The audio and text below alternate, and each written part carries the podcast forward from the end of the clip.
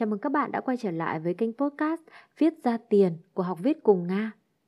Trong tập 2 ngày hôm nay thì Nga sẽ bắt đầu vào chia sẻ về những cái cách để có thể viết bài tốt hơn. Và cái chủ đề ngày hôm nay Nga lựa chọn đó là những sai lầm thường gặp khi viết bài.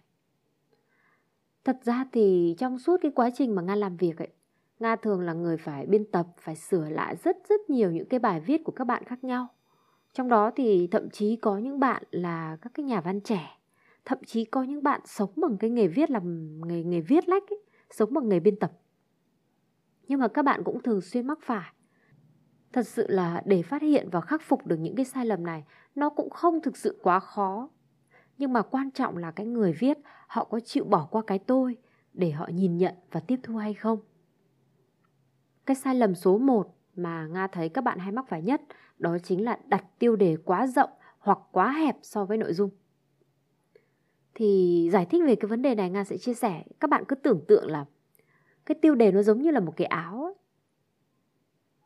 Và cái phần nội dung chính là con người của bạn.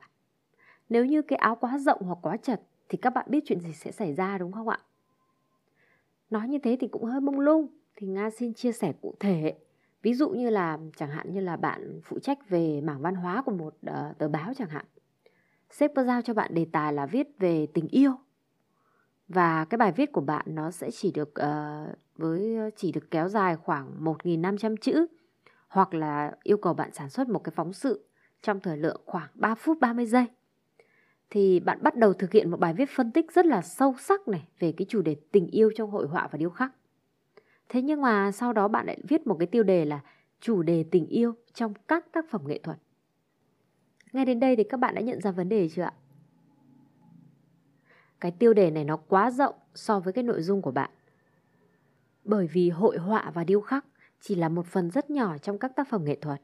Nếu như mà bạn lấy tiêu đề là tác phẩm nghệ thuật thì bạn sẽ phải có cái sự phân tích đa chiều, đa dạng loại hình nghệ thuật hơn như là mỹ thuật này, sân khấu này, ca nhạc, văn học vân vân và vân vân. Đã là các tác phẩm nghệ thuật thì sẽ phải như thế. Đấy là một cái ví dụ mà Nga nghĩ là sẽ đủ để cho các bạn hình dung rồi.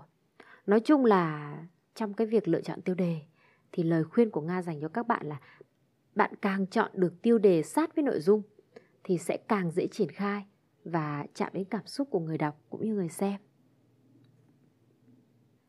Cái sai lầm số 2 ấy mà mọi người hay gặp phải, đó là bài viết không bám sát chủ đề. Thực ra đây cũng là một cái sai lầm mà rất nhiều người gặp phải. Nguyên nhân ấy là bởi vì các bạn thiếu kinh nghiệm trong cái việc triển khai vấn đề hoặc là do bạn thiếu kỹ năng xử lý thông tin dẫn đến cái việc là bạn thu nhận được bao nhiêu thông tin bạn cho tất vào bài cho tất cả vào bài. Đây là một lỗi mà rất nhiều phóng viên trẻ cũng hay gặp phải. Chính vì thế thì để khắc phục cái tình trạng này thì bạn cần phải biết lọc thông tin, biết lựa thông tin làm sao cho nó liên kết với nhau và bám sát vào cái chủ đề chứ không thể là có bao nhiêu tống hết thông tin vào trong một cái bài viết như thế nó rất là hỗn tạp cái sai lầm số 3 là nội dung bài viết thiếu tính logic lỗi này thì chắc nhiều bạn gặp lắm đúng không rất nhiều bạn thì thường có một cái thói quen viết là đang từ ý nọ lại nhảy sang cái ý kia đây là tình trạng mà những bạn ít kinh nghiệm khi viết thì sẽ gặp phải. Với cái dạng bài này, ấy, thoạt nhìn tưởng là viết rất hay. Bởi vì nếu như tách từng câu riêng lẻ, có thể đó sẽ là những câu viết tốt. Thế nhưng mà nếu ghép chúng lại với nhau ấy, thì thực sự đúng phải dùng cái từ là một nồi cắm lợn. Nga thì có một số những cái ví dụ về những cái bản gốc mà họ viết sai sau đó thì Nga edit lại, Nga biên tập lại. Tuy nhiên là vì đây là postcard nên là đọc thì chắc các bạn cũng không hình dung được. Nếu như bạn nào thực sự quan tâm đến cái vấn đề là chỉnh sửa các lỗi sai này thì có thể là tìm hiểu ở trên ờ, website của Nga là học viết cùng nga.com hoặc là trên fanpage học viết cùng Nga hoặc là group thì Nga đều có những cái mẫu, những cái bài ví dụ cụ thể về những cái đoạn văn mà người người viết mắc lỗi đó. Sau đó thì Nga có chỉnh sửa lại để cho mọi người nhìn nhận được, so sánh được và sẽ phát hiện được lỗi sai của bài viết nó ở chỗ nào. Bây giờ Nga sẽ chuyển sang sai lầm số 4, đó là quá tham ý trong một bài.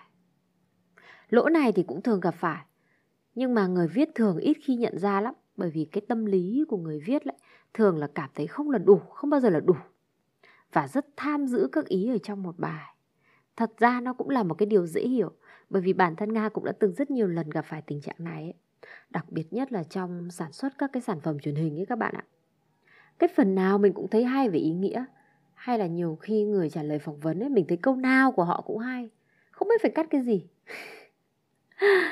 và mỗi một cái lần mà ngồi gọt rũa rồi chỉnh sửa lại kịch bản ấy, thật sự đấy là một cái lần đấu tranh tư tưởng cực kỳ cực kỳ lớn các bạn ạ. Nga thường hay nói đùa rằng là mỗi tác phẩm nghệ thuật đều là một đứa con tinh thần của mình.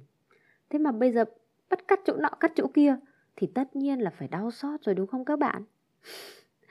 Tuy nhiên là sau mỗi một lần mà, gọi là, kiên quyết, lược bỏ bớt những cái ý trùng lặp hoặc là những cái ý không thực sự cần thiết ấy thì nga nhận thấy là bài viết của mình thật sự gọn gàng mạch lạc và dễ chịu hơn rất nhiều.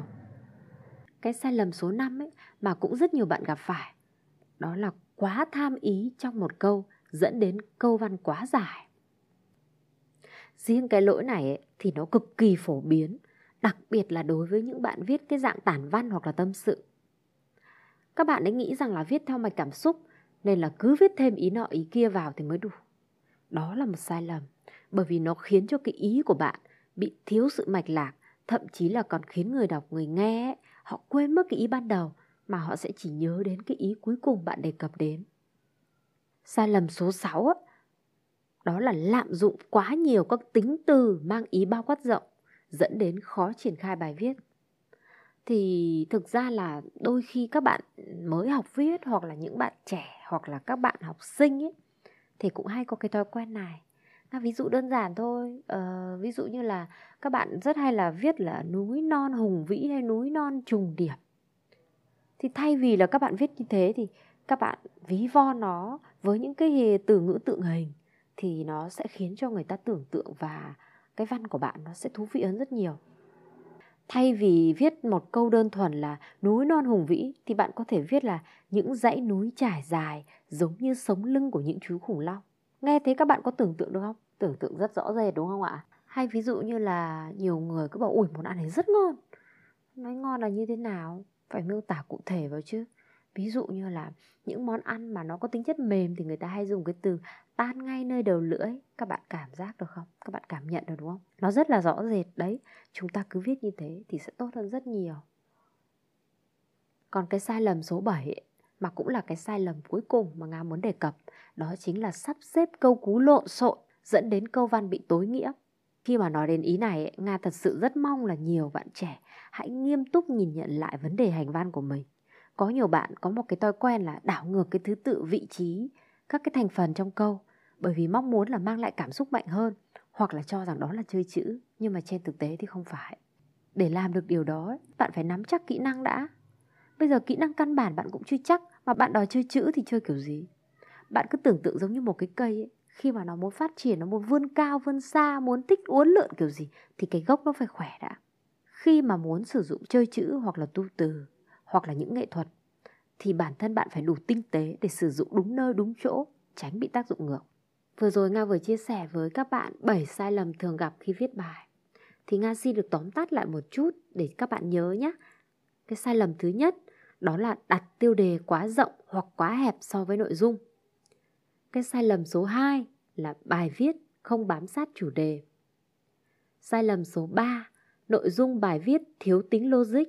Sai lầm thứ tư đó là quá tham ý trong một bài. Sai lầm số 5 quá tham ý trong một câu dẫn đến câu quá dài. Sai lầm số 6, lạm dụng quá nhiều tính từ mang ý bao quát rộng dẫn đến khó triển khai bài viết. Và sai lầm số 7, đó là sắp xếp câu cú lộn xộn dẫn đến câu bị tối nghĩa. Hy vọng rằng qua những cái chia sẻ vừa rồi của Nga thì sẽ phần nào giúp các bạn nhìn ra được những cái đang còn vướng mắc của mình hoặc là những cái sai lầm mà mình có thể đang mắc phải. Thì các bạn cố gắng khắc phục tiết chế những cái vấn đề trên. Nếu như mà bạn nào mà có những cái thắc mắc những cái câu hỏi gì cần được nga hỗ trợ hoặc thậm chí là có những cái bài viết nào mà bản thân bạn cũng không biết là bạn mắc lỗi gì thì các bạn có thể là gửi qua email cho nga. Qua cái email là học viết cùng nga a gmail.com nga sẽ hỗ trợ các bạn và tư vấn.